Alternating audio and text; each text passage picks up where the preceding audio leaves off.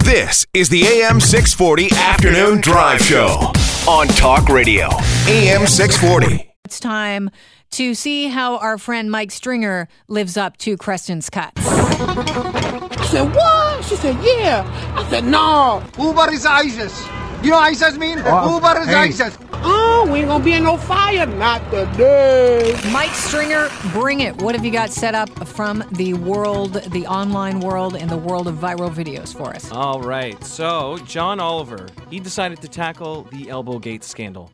He's, he's of course, the host of Last Week Tonight and uh, decided to talk about El- Elbowgate. And he also took it as a time to show the differences between Canadians and Americans. Beautiful. Uh, Creston's cuts, number one.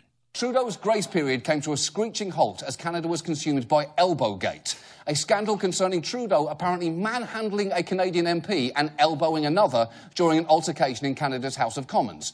Okay, I mean, I guess that's a brawl by Canadian standards. Although, to be honest, in New York, we just call that shopping at Trader Joe's. But still, Trudeau, Trudeau absolutely should not have done that. And he clearly knew it, given how quickly he took to the floor to apologise. But, but the members of the opposition were not ready to accept Trudeau's apology. I will move that the matter of the phil- physical molestation of the member for Bertie and Maskinage be referred to the Standing Committee on Procedure and House Affairs. Oh, come on, don't use that word. Yes, technically there is a definition of molest that means to bother, interfere with, or annoy, but it's still the second most unpleasant M word in the English language after moist. Ugh, ugh, I, I just said it. I'd wash my mouth out with soap, but that would make it all moist. Oh no, I said it again.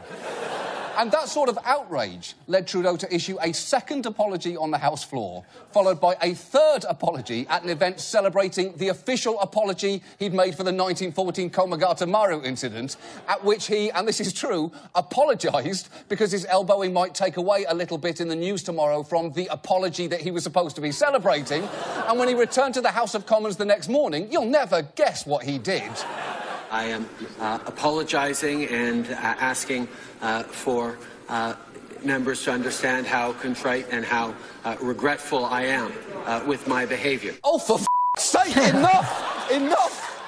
There may be no clearer difference between the United States and Canada than the fact that in the US, presidential candidates write books called No Apology, while in Canada, Trudeau may be expected to spend the remainder of his term in office apologising for the existence of his arm wherever he goes. So funny.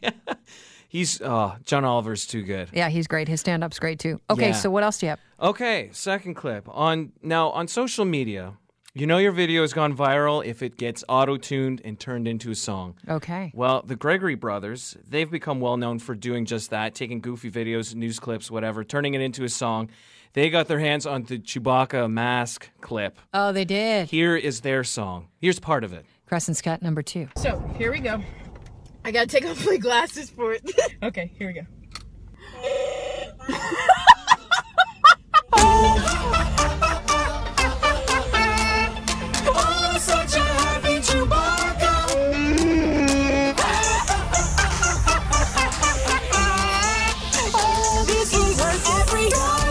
Now I'm gonna let Chewbacca talk.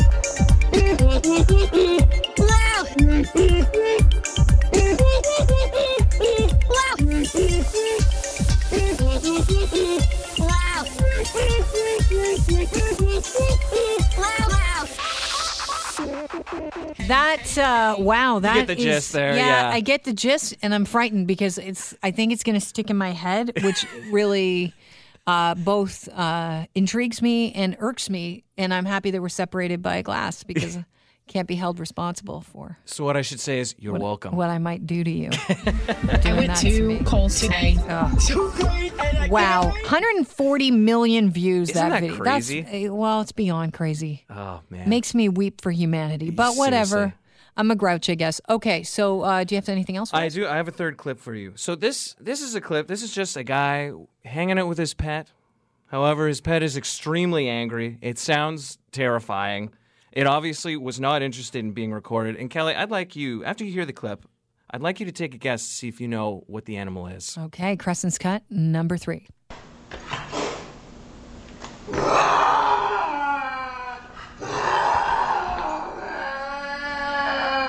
Is he in an apartment with this pet? I think so, or a house. It's in the kitchen. That is a bird.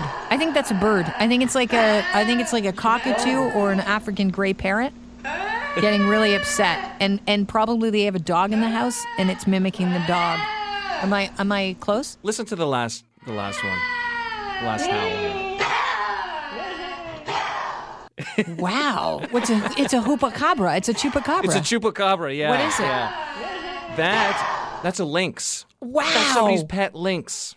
I didn't think you could have those as pets. That is terrifying. That's a Wow. beautiful animal. My Yeah, I God. Oh. bet it's beautiful when it's sleeping, maybe like a kid. I'll p- I'll post the video online on on our website. Yeah, I'd love to but see it. It's literally like the lynx is sitting there, going both paws at the camera or, at, Yeah. or at the. Full on. Wow, that is Yeah. scary. Isn't okay. that scary? Yeah. Yeah, it's 640toronto.com. Get it up there. I, w- I w- thought it was a parrot. No, no, it's a Wow. cat. That's a s- terrifying cat. That is truly terrifying. There it is. All right. Thank you very much, Mike Stringer, taking care of Creston's cuts for the week once again. The AM 640 Afternoon Drive Show. Listen live. Weekday afternoons from 4 till 7 on AM 640. Or download the app at 640toronto.com.